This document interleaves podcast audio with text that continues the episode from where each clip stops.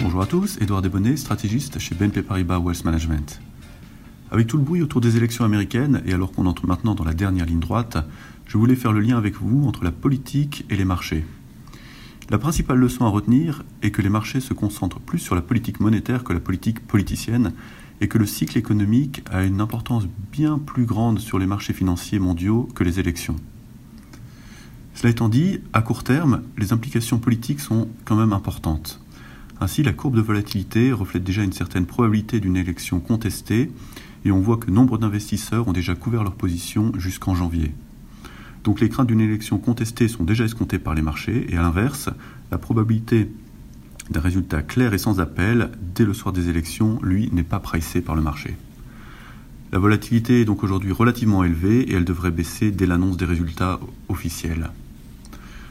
Deuxièmement, les marchés, par exemple, comme le SP 500, montrent qu'historiquement, ils ne se comportent pas très différemment sous un président républicain ou démocrate si le Congrès est unifié.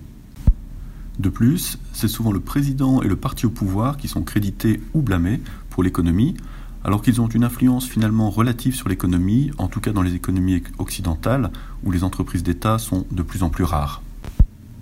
En outre, les mouvements du S&P 500 sont très modestes. Le S&P 500 gagne en moyenne moins de 1% trois mois après les élections si le parti sortant perd.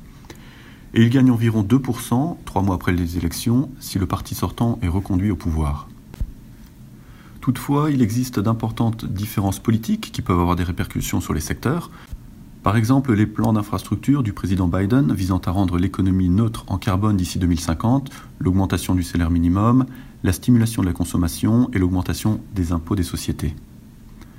Cependant, les États déterminent également eux-mêmes leurs propres réglementations, par exemple en matière d'environnement.